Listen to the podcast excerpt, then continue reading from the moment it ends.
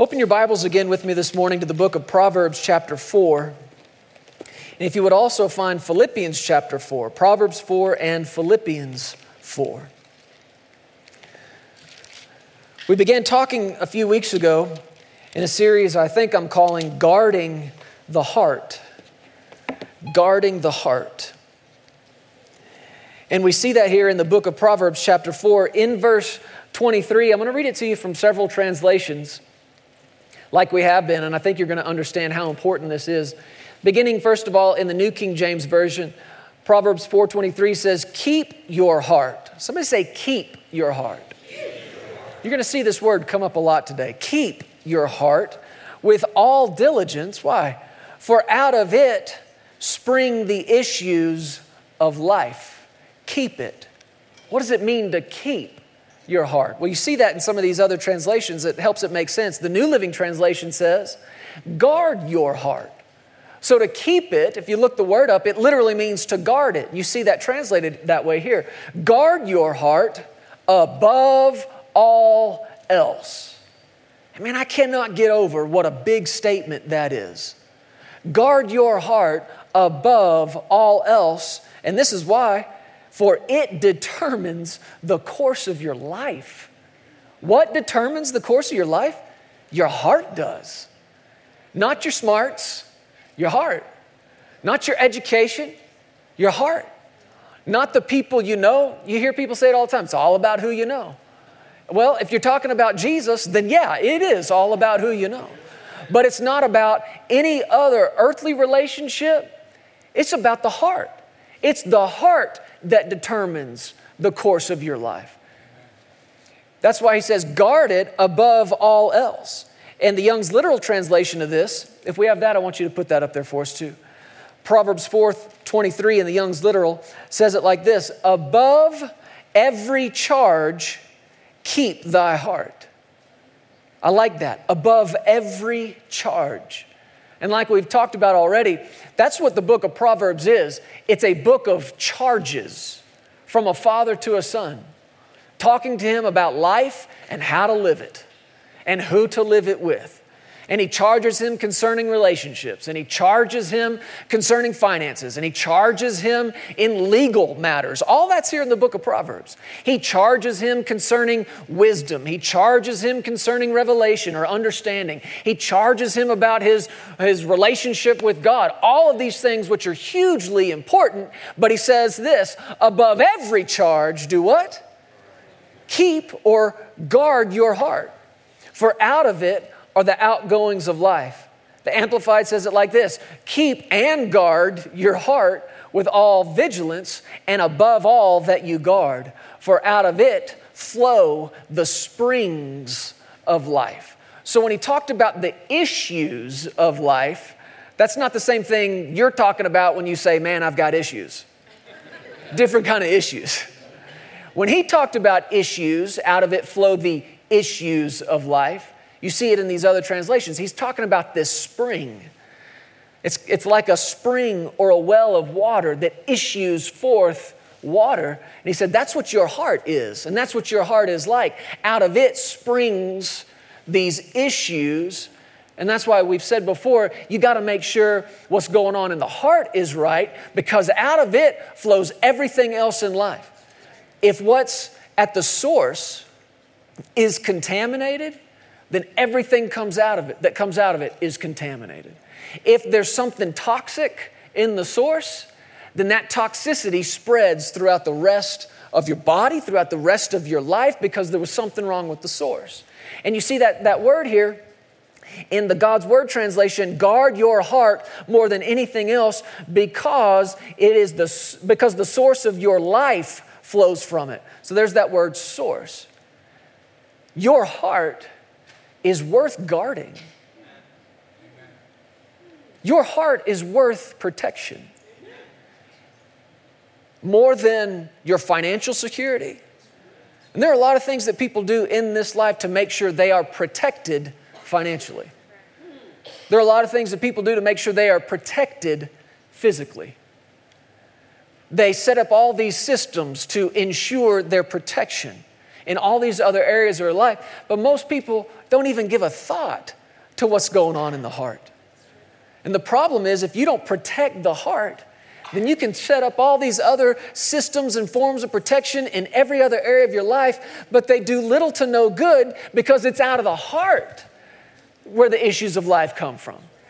You got to make sure the source is clean. You got to make sure the source is right, because it's out of that source that everything else flows out of. Your heart is worth protection. Why don't you say it? My heart is worth guarding. It's worth protecting. I know that because it's the most valuable thing you have. Your heart is the most precious thing in your possession. And we've seen scripture after scripture. We know this, that God does not see as man sees, for man looks at the outward appearance, but God, finish it for me, looks at the heart. That's what he's looking at. Every time he looks at you, he's looking at the heart. He's looking at the heart. So much of what we see is just outward stuff. And that's why people invest so heavily in perfecting or attempting to perfect the outward appearance, because this is what people see. That's why it's a multi-billion-dollar industry, the diet industry, the exercise industry. People all over the world, man. I mean, they're working this thing out. They're starving it. They're gorging it. I mean, and everything in between. They're nipping this and tucking that. And all of it is in an effort to perfect the outward man. But the Bible's very clear with us. The outward man is perishing. This outward man that we've all been working so hard on, he's on his way out, like right now, as we speak. And I'm not saying there's anything wrong with working this thing out and taking care of this physical body. That's a gift from God too. But it's the inward man. The inward man of the heart is where God's looking, or you could say it like this. This is where he puts the value. This is what's big to him. And people, to a degree, I think they know that, because when they do mess up outwardly, or they make a mistake or say something they shouldn't say, well, they say, well, you know, God knows my heart. It's like, yeah, he does, actually. And I'm not sure you should be so thrilled with that right now. You can't hide stuff. And don't assume it's in the condition it needs to be in. Oh, well, you know, God knows my heart. I'm sorry I cussed you out, but God knows my heart. Well, evidently that's was in your heart, because out of the heart, the mouth speaks. It's coming out. And people think, and they kid themselves when they think that they can hide things in their heart. But there's only so long you can put something up on the outside before it starts coming out. And even if the outside, we'll talk some about this, I think, in the course of this series. But Jesus talked about it. He said, well, he was talking to religious people, well did the prophet Isaiah say of you, he prophesied of you. He said, you draw near me with your lips, but your heart is somewhere else. And Jesus called these people hypocrites. Why? Because one thing was coming out of their mouth and something else was coming out of the heart. Did you know that's how you measure how much of a hypocrite you are? Just measure the distance between your mouth and your heart. Now, I'm not talking about your physical mouth and this blood pump in your chest. I'm talking about measuring the distance and the difference between what's coming out of your mouth and what's in the chambers of your heart. And however far apart they are, that's how much hypocrisy we've allowed into our lives. And you think you got other people fooled, but God sees it all. All things are open and laid bare before his sight. There's no hiding it. So it's not enough to say, well, God knows my heart. You probably need to say, God knows my heart. Lord, what do I do? You know my heart. I need some help with it. And that's what we're talking about as we get into the word concerning guarding our heart. We're here in Proverbs 4, back up again to verse 20. He said, my son, give attention to my words, incline your ear to my sayings, don't let them depart from your eyes, keep them in the midst of your heart, further life to those that find them, and health to all their flesh. And then he says, keep your heart with all diligence. So in the verses before it, he's teaching you and teaching us that what gets in your eyes and what gets in your ears is headed for your heart. And these are the gates and the places where we are supposed to put something guard to not let things in the eyes and ears that will get down into the heart. When we think of a guard, a lot of the time, we only tend to think of something or someone that keeps things out. And we need to think that way. We talked about it last week. There are things in this world that as believers have no business in your eyes and ears. There's so much of what this world has to offer in regards to entertainment and information that really has no time. You have no time for it, and it has no business getting in your eyes and in your ears. Why? Because it ends up in your heart. And we tend to think of a guard only as something that keeps something or someone out. But listen to this. He said, incline your ear to my sayings. Don't let them depart from your heart. Listen to these words right here. Keep them in. Did you catch that? Keep them in the midst of your heart. Now he's talking about his words. Keep my words going in your ears. Keep my words in front of your eyes. And keep them where? In. We'll see this here in a second, but a guard does not just keep things out. A guard keeps things in. Did you find Philippians chapter 4? Look at this with me in verse 6. Philippians 4:6 says, be anxious for how much? He said, be anxious for nothing. Now, obviously, come on, he didn't actually mean nothing. Because there are just some things that you have to worry about, right? I mean, there are just some things that require you to be anxious, that require you to worry, to give anxious thought towards. So obviously, when he said be anxious for nothing, he was talking about some things, but clearly there are bigger things that, we have to worry about. What? Bad preaching? Yeah, really bad. He said, be anxious for how much? Nothing. How much is nothing? Not one thing. Not one thing.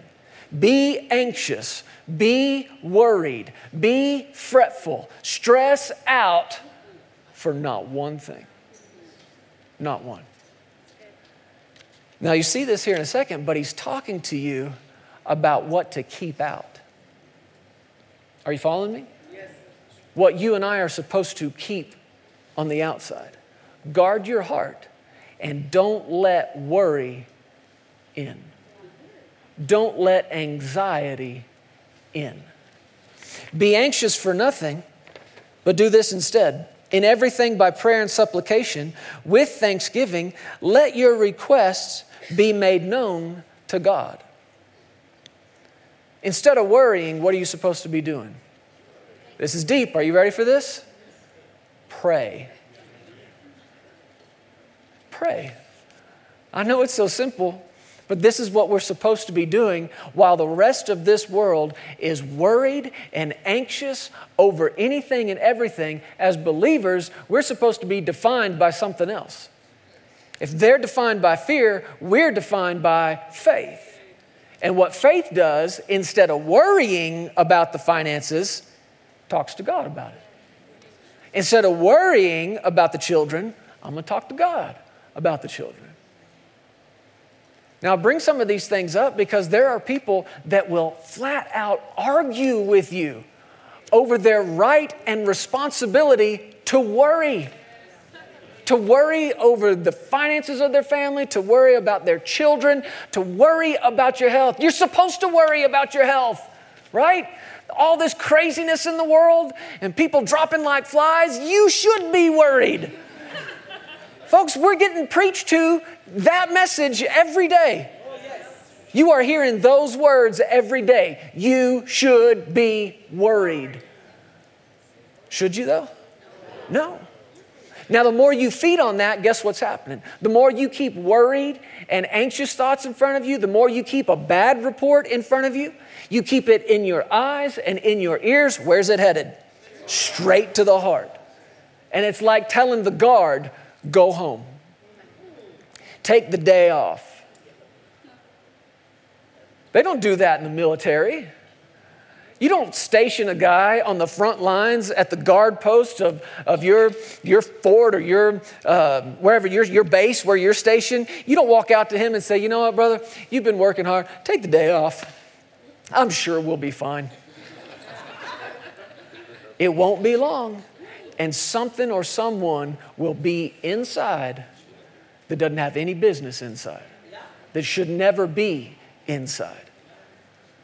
And feeding on that stuff all the time, listening to people tell you how worried you should be. If you keep that in front of you, it's just like telling the guard to go home. Just like telling the guard, why don't you take you know what? Take the month off. I know leading up to the 2020 election and that circus, I was getting a lot of my news from social media feeds, and I kept finding myself going back to it. And I realized, and probably not soon enough, how terrible I felt and how anxious I was getting over this whole thing and how it was on my mind all the time. And I found myself searching out people who just pushed other people's buttons.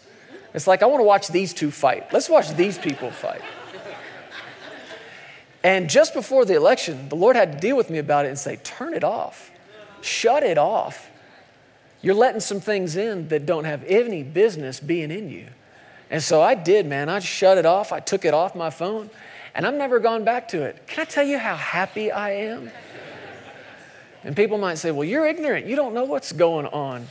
Maybe. I don't know. I'm happy because there are things that I'm not letting get in me. And let me jump ahead of myself here just a little bit, but this is how you find out what you should and shouldn't be listening to. Just ask yourself, what's this doing to me? How's this making me feel? How am I treating people after I watch this, after I listen to this? How cranky am I right now? Because there are things that are either sustaining you or draining you. And you have to find out which one's doing what and eliminate the things that are draining you and focus on the things that sustain you and bring life to you. Be anxious for how much? What about your kids? Surely you need to worry about your kids, right? I mean, this is a weird and crazy world we're living in. Surely God's cool with you being worried about their safety and being worried about their protection. I mean, they're spending 8 hours a day away from you, so it's only right. It's only natural that you worry. It is only natural that you worry. It is only natural. Only. Nothing supernatural about it. It's only natural. But we're commanded here in Scripture not to worry, not to be anxious, but instead to pray with all prayer and supplication with thanksgiving. Let your request be made known to God. And notice what's going to happen. And the peace of God. Somebody say the peace of God. Say it again. The peace of God. Say it again. The peace of God. Peace. What's peace going to do? The peace of God, which surpasses all understanding, is going to do what? It will guard your heart. Peace. The peace of God will guard your heart and your mind through Christ Jesus.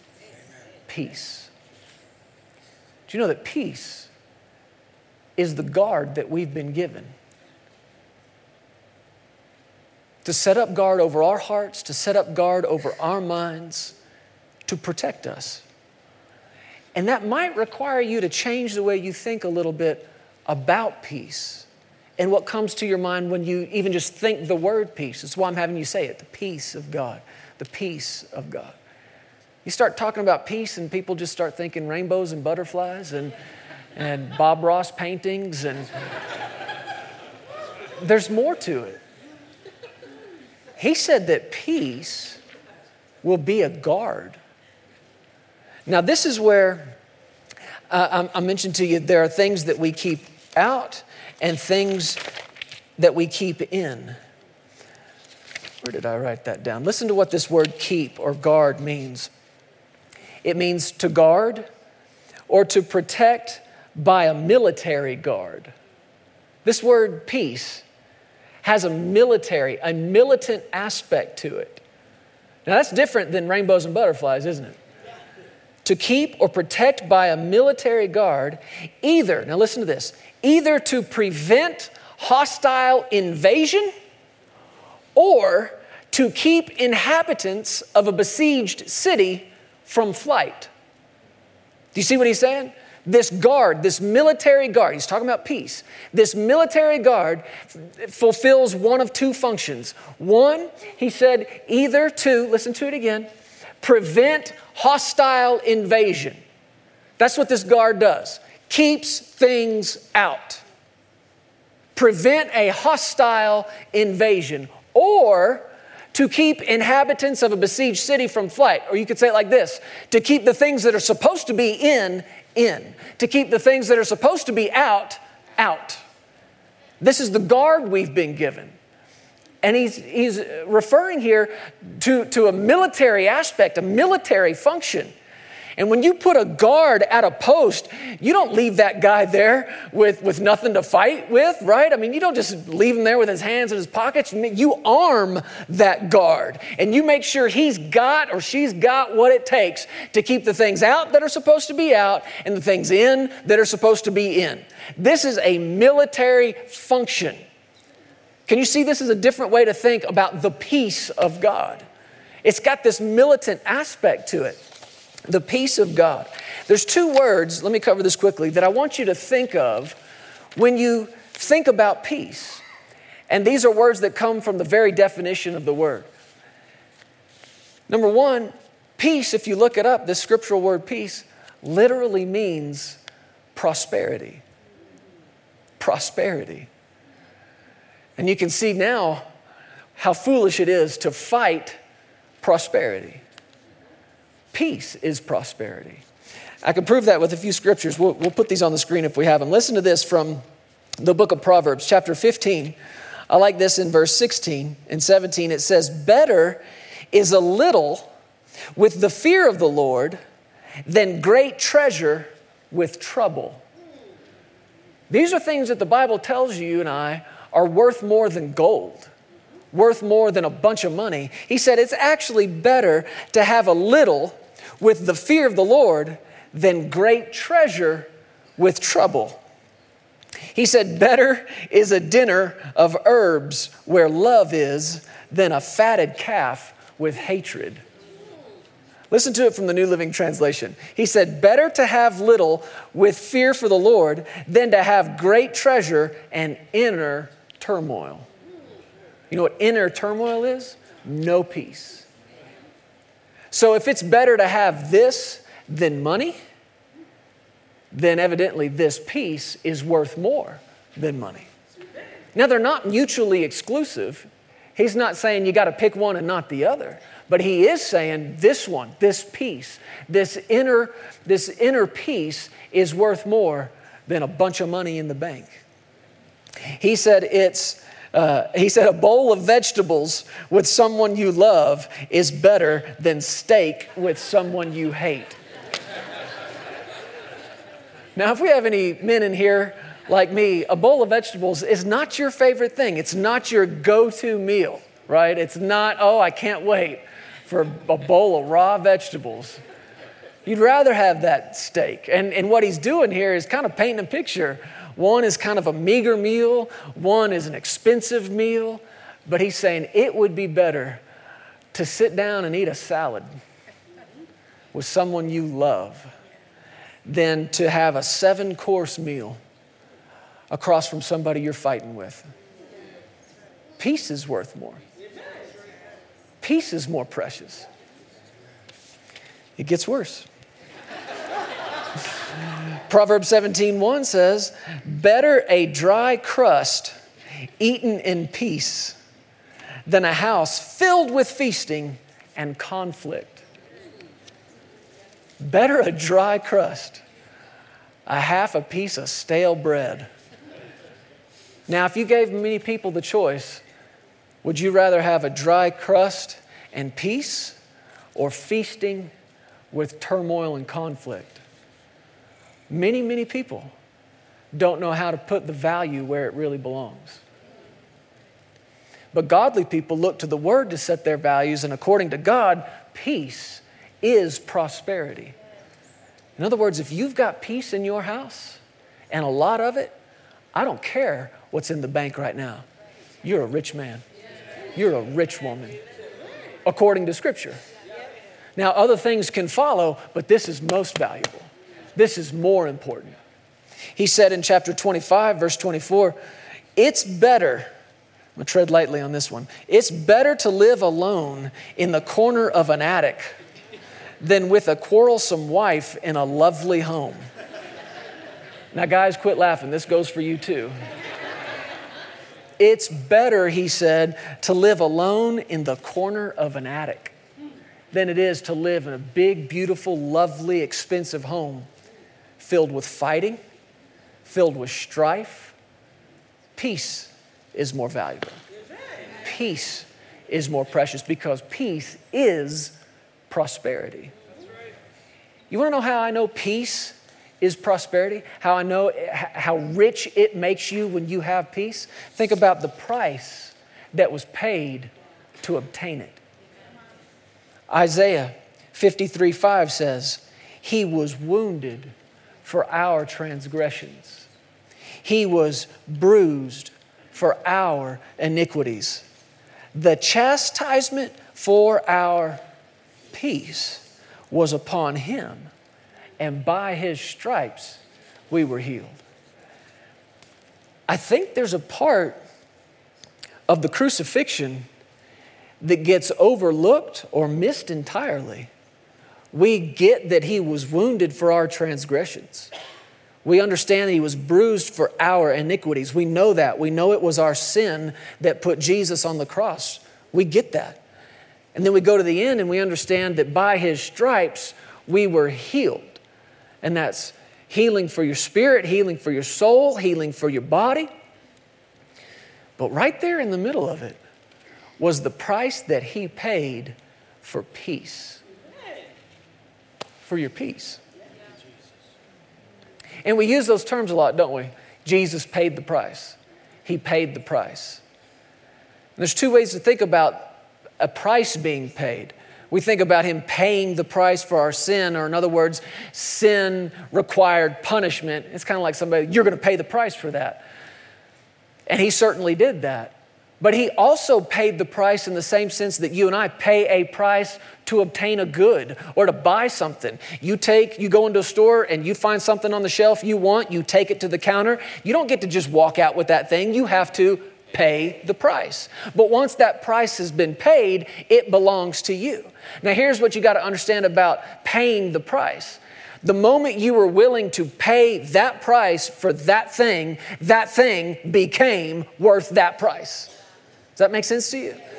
So I don't care if anybody else in the world hears and sees what you paid for that thing and they go, oh man, that's not worth it. You got robbed, you got gypped, it's not worth that. Sorry, they don't get to determine that because they didn't pay for it. You're the one who paid for it, so you're the one who put the value on it, and if to nobody else but you, that's what it's worth. The moment that price was paid for that thing, that's what that thing became worth. And Jesus paid the price. The chastisement, and the Amplified says it like this, needful to obtain our peace.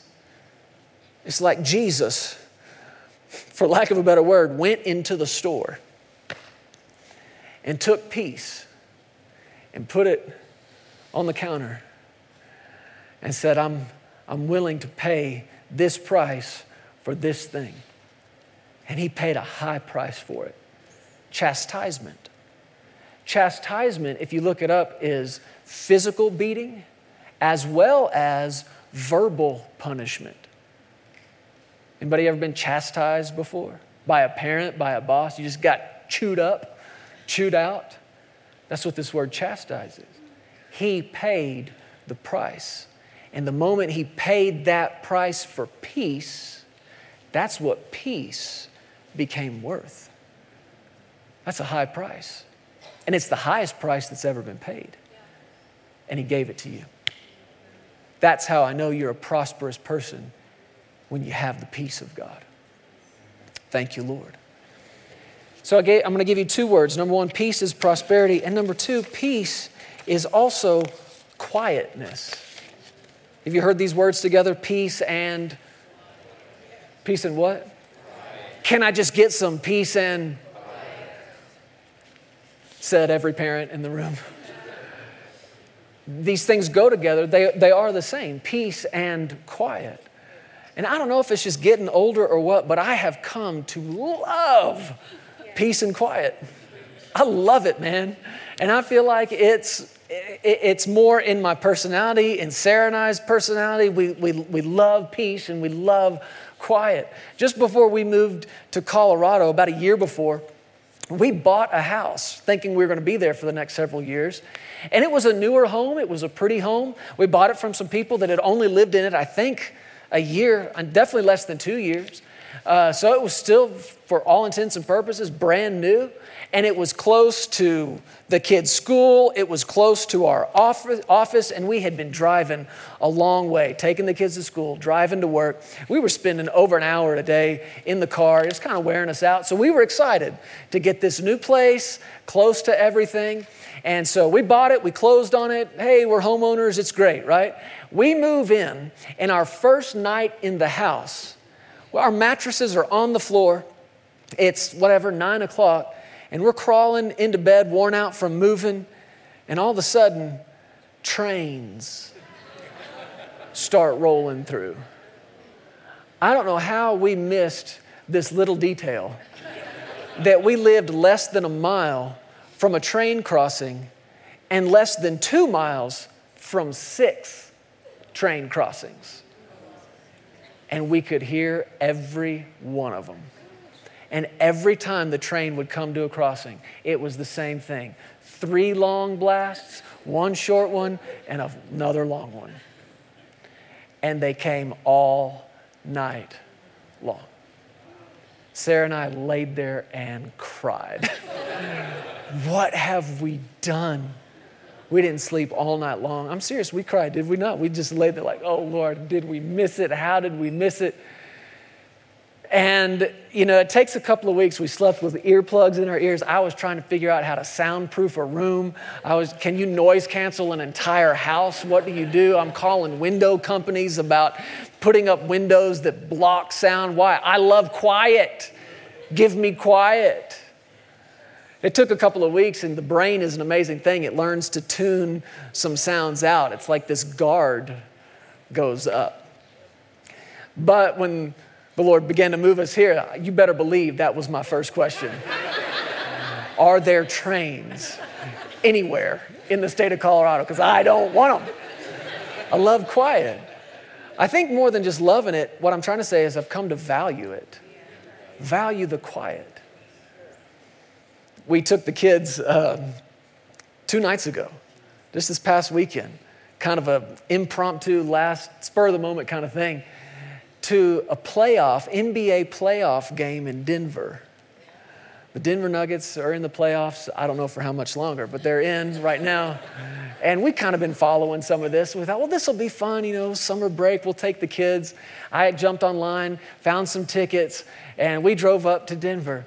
And, man, we got in line, and I don't know, what number in line do you think we were? 3,640-something. It was forever in front of us. I turned around. It was forever behind us. And it's just this massive crowd of people, and it is like a cornucopia of sights and sounds and smells, and we're right in the middle of all of it. Finally, we get in the door, make our way to our seats, and I've been to pro games before, but I guess I just gotten used to watching from my quiet couch because it's anything but quiet in there. And you got people screaming, and you got people drinking, and they're all around you with their limited vocabulary of things, of how to express their displeasure with the referee. And we've got our two little ones there. Now, the kids loved it. They had a great time. But Sarah and I were just kind of looking at each other like, dear Lord, this is not our thing. This is not our thing. We want the quiet. We love the quiet. And they just kept playing that, and the beats and the sounds and the music, and it was nonstop. And at 11 o'clock, we're walking back to the hotel we were going to stay the night, and our heads are just spinning. I'm like, you know what? I learned something about myself tonight. I love quiet. I love the quiet.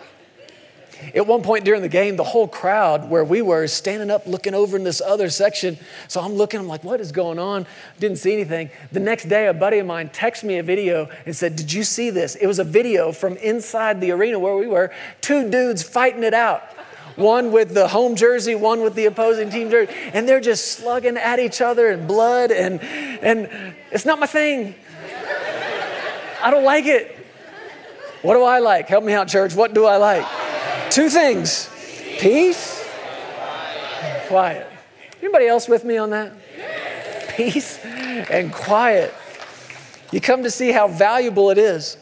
But I want to read this. So you go to the book of Luke chapter 11. Let me read this scripture to you though. About peace. Well, first, let me say this. Peace, like I've already said, is a guard that keeps out what shouldn't get in and keeps in what shouldn't get out. And we're going to have to become a little bit more militant when it comes to our thought life. The Bible says in 2 Corinthians 10, chapter 10, verse 4, he said, the weapons of our warfare, so here he is talking military again, are not carnal, but they are mighty in God for pulling down strongholds, casting down arguments, and every high thing that exalts itself against the knowledge of God, bringing every thought into captivity to the obedience of Christ. He's talking about thoughts. Bringing every thought into captivity. This is the function that the guard performs. You bring the thoughts into captivity. But you have to identify, like we've already said, what's this thought doing to me? Is this thought draining me? Or when I think this way, does it sustain me? Does it add life to me? Does it keep me going? Anxious, worried thoughts getting in are a drain to you. They're a drain on your energy. They're a drain on your emotion. But thoughts of peace will actually sustain you and keep you going. And you got to identify what thought, what am I feeding on? And if it's not a thought, I went a little fast here, but Philippians chapter 4, he went on to say, whatever things are, remember this, true and lovely and pure and a good report, if there's any virtue in these things, if any of these things be praiseworthy, what did he say? Think on these things. In other words, let those in and keep them in. Don't let anxiety in, keep it out. Identify what it's doing to you. If you could just sort of step outside of yourself for a second, when you've been thinking on something and worried about something and you go to bed with it on your mind and you wake up with it on your mind and you carry it around through the day on your mind and it's like you're meditating on it night and day. Just step outside yourself for a second and say, what's this doing to you? Because if it's in the heart, it's affecting every area of your life. Worried thoughts are actually affecting physical health. Worried thoughts are actually affecting the state of your family financially. What's this thought doing to me? And when you identify one that doesn't need to be in, some of you are going to have to think back to your BC days, going to those clubs, right? going to the bars. And they had that big dude at the door. And he stood there with that rope. And some people got in and some people didn't. But then there were those times where some people got in, but they started acting a fool inside. And what'd that big dude have to do? He had to come, grab them, and throw them out. Right? You got to put one of those guys at the door of your heart, at the door of your mind. Don't let in what's supposed to be out, and don't let out what's supposed to stay in. Identify these thoughts. And when you identify one that's draining you, that's keeping you up, worried at night, keeping you worried throughout the day, with this scripture, what do? You bring it into captivity. You literally have to arrest it. Arrest it. You know what we call our police? Keepers of the peace. What do we call it when there's a commotion in the town and people are acting unruly and they're being loud? They are disturbing the peace. That's a crime. Disturbing the peace is a crime. And you know what happens to people who get arrested for disturbing the peace? They get locked up. You got to lock them up. I said, you got to lock it up. When you identify thoughts that are disturbing your peace, what do?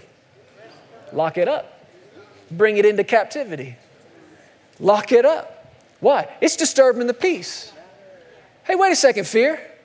You have been disturbing my peace. Fear, you have kept me up night after night for a month. You are disturbing my peace. You are disturbing my prosperity. You are disturbing my quietness. I'm locking you up. Bring it into captivity.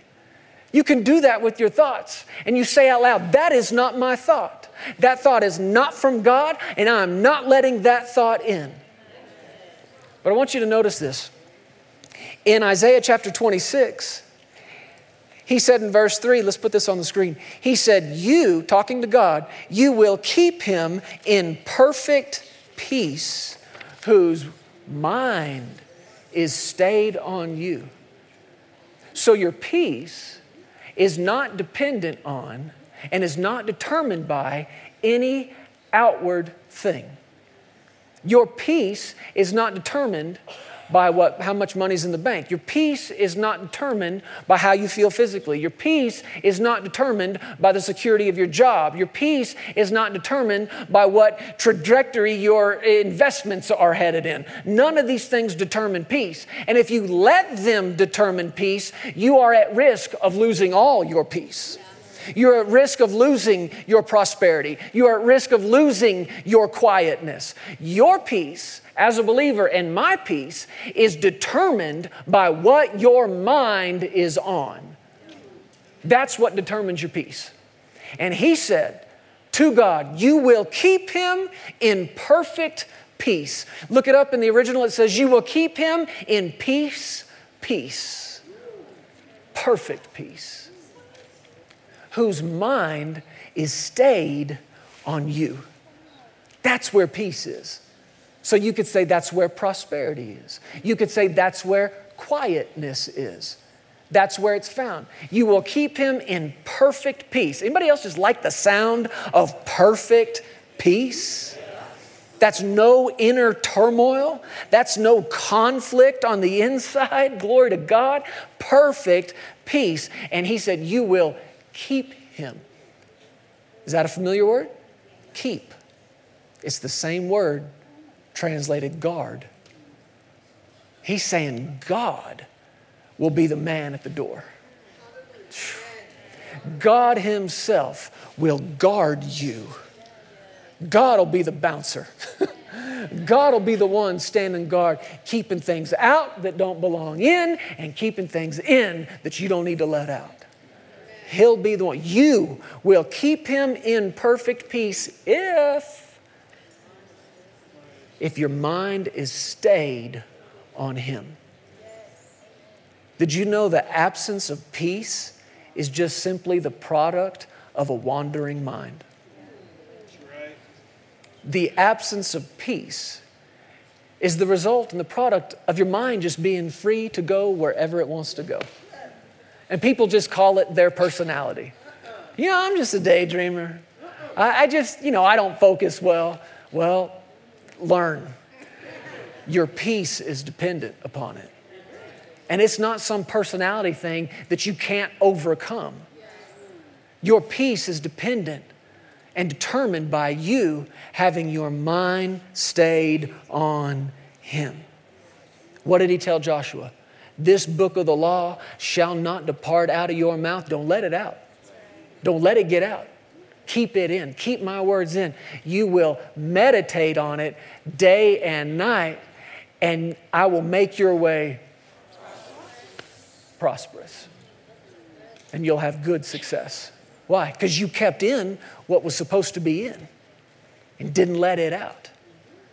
Meditate on this day and night, day and night. And people look at that and go, how do you do that? I got a job. I got a family.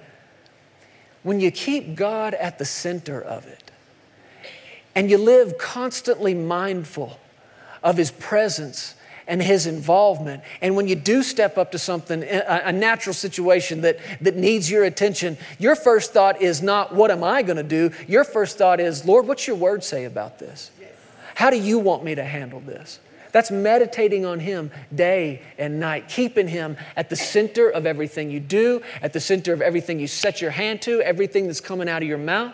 And you can do this. He wouldn't have told you to do it if you couldn't. We can do this. You are not required to worry. Your mind is your mind. Your heart is your heart. And when there are thoughts knocking at the door that don't belong inside, you can take those things captive and lock them up. I said, lock them up. Husbands, wives, we can help each other with this. That was an overwhelming lack of response. But we can. Huh? She hears you. She hears what's going on in your heart day and night when you're worried about this thing and you're worried about this thing over here and what am I going to do about that? Don't be surprised if from today forward she looks at you and goes, you better lock that up. You better lock it up, boy. Wives, I'm giving you the green light, mine included. You hear something coming out of our mouths, say it, lock it up. Come on, say it, lock it up. You better lock it up. You lock it up. Wives, are you willing to hear it? The head of the house say, okay, we're going to lock that up. Lock that up. That is not our thought. Those are not our words. They are disturbing of the peace. Fear, I arrest you. You have the right to remain silent. Shut up. I'm locking you up. You bring it into the captivity. Anxious, worried thoughts, I'm locking you up. Come on, is this helping you? Is it making sense to you? You got to lock it up, man. You got to lock this up. Your peace depends on it. You will keep him in perfect peace whose mind is stayed on you. And I'll give you, as we wrap this up, Luke chapter 11. This is a great example of this. Out of the life and ministry of Jesus. I said 11. Luke chapter 10, excuse me. In Luke chapter 10... I love this. I just want to hear you say it again. Lock it up. You got to lock it up. In Luke chapter 10, it says in verse 38, now it happened as they went that he, talking about Jesus, entered a certain village, and a certain woman named Martha welcomed him into her house. Now this is a good first step. Because Jesus has preached in a lot of different places, and you see it all throughout the Gospels. He's preached in synagogues. He's preached on mountainsides. He's preached standing in the bow of a ship, looking at thousands of people on the shore, and in every imaginable environment. And I can tell you, as a preacher, atmosphere matters. There are things you can say in certain atmospheres that you can't say in other atmospheres.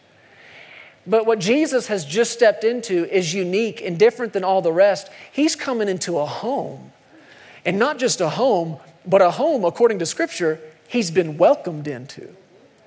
That makes a difference. You know what it's like being in somebody's house who actually wants you to be there. And the difference between that and stepping into somebody's house who acts like they can't wait for you to leave. It makes a difference in what goes on in the house.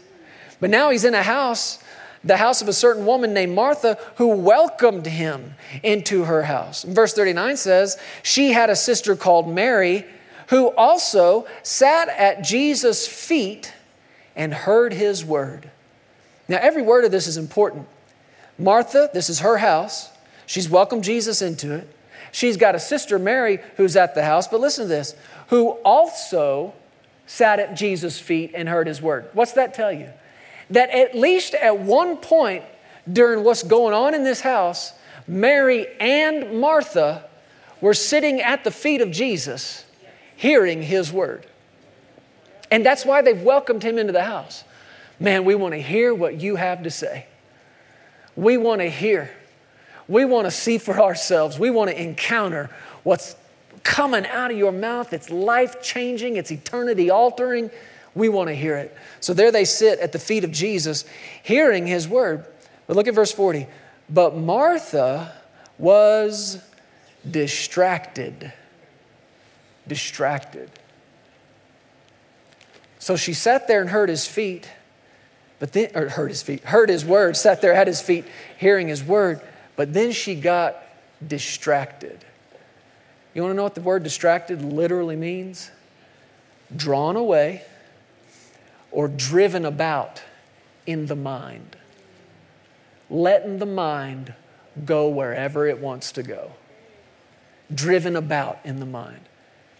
And this is what the Bible calls a distraction. And we can see that, can't we? Distraction. You're looking at one thing and something else pops up and it pulls your attention away from perhaps what you should have been focused on, onto something else, something less important. Distractions. Distractions can be time wasters. Distractions can be dangerous. Distractions can be deadly. I mean, sadly, how many people have we lost on highways and city streets who were driving a car and got distracted by a ding or a buzz or a ring and took their eyes off of what was most important just for a moment, got distracted and were hurt or lives were lost? Distractions can be dangerous. Distractions can be deadly. And it says, Martha was distracted. She was driven about in her mind with much serving. With much serving. So get the picture again here. This is Martha's house. She's welcomed Jesus into it. She's sitting at his feet next to her sister. They're hearing his word. But like some preachers I know, he's going a long time. And he just keeps talking and talking and talking. And this little thought creeps into Martha's mind. Now, it was right here on Jesus, but here comes this thought. He's been talking a while. There's a bunch of people in this house. They're going to get hungry. He's going to be hungry. Who's going to feed these people? Now, I don't know if she sat there and fought it. I don't know if she said, oh, no, I got to hear what he's saying. Okay, focus, Martha. Focus. And then here comes that thought again. Somebody's got to feed the people. Somebody's got to serve these people. And at some point while Jesus is talking, Martha stands up from where she was seated at his feet, makes her way through the crowd. I'm sorry, excuse me, I apologize, excuse me, sorry, I just got to get right. She starts getting into the kitchen and starts preparing a meal. And then all of a sudden, she's overwhelmed by the magnitude of this meal because the Bible says she approached Jesus and said, Lord, do you not care that my sister has left me to serve alone? Therefore, tell her to help me. There's not a whole lot of details here, but you can imagine what was going on. Martha's in the kitchen, clanging around pots and pans, trying to figure out what to make for all these people. And she looks out there, and there's lazy Mary just sitting at his feet. And she's in the kitchen going, Mary, get, woohoo, me? Sister, get it. Trying to get Mary's attention. You got to be careful of this, because distracted people distract people. And finally, she had enough of it and came in there. And one translation of the scripture says, bursting in upon him, assumed a stance over him. So Jesus was seated preaching. Mary's at his feet. Martha is now over him. What's wrong with this picture?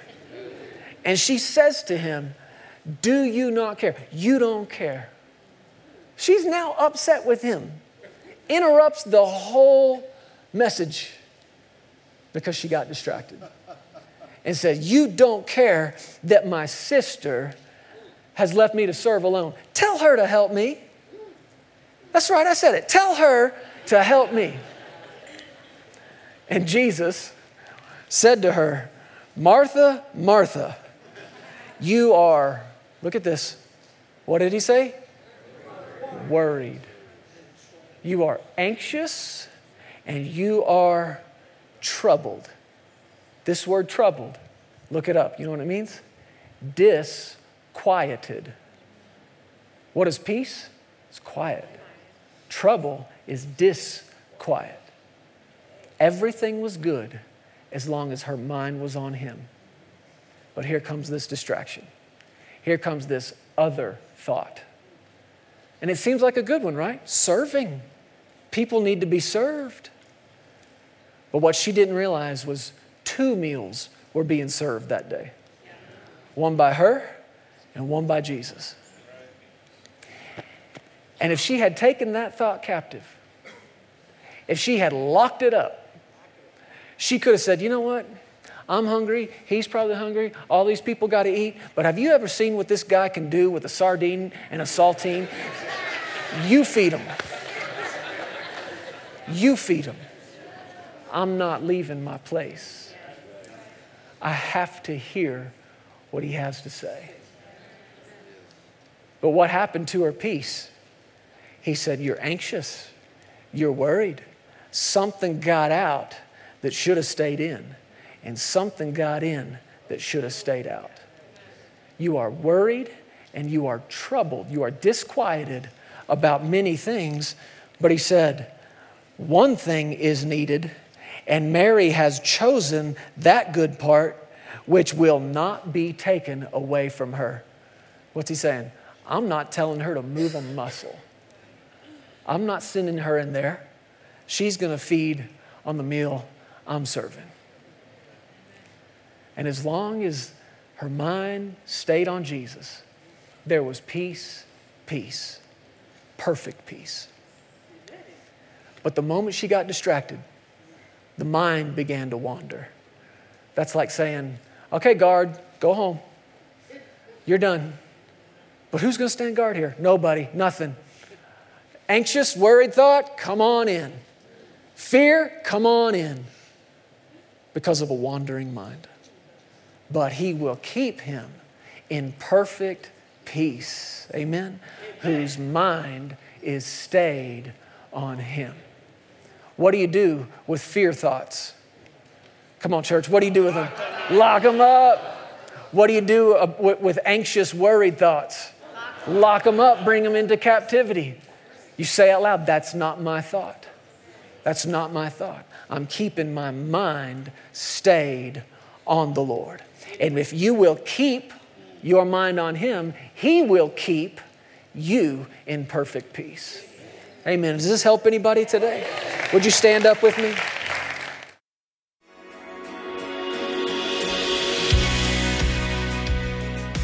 Thank you so much for tuning in today. We hope you enjoyed this message. If you need someone to pray with you, there are several ways for you to contact us. Feel free to give us a call at 817-577-0180. You can also contact us through the Legacy Studios app or either of our websites. Giving options are available online at pearsonsministries.com and legacychurch.family. If you prefer, you can also text an offering. Simply text Legacy and any dollar amount to the number 28950 and follow the prompts. Be blessed today. We love you, and remember, You are always welcome here in the House of Faith.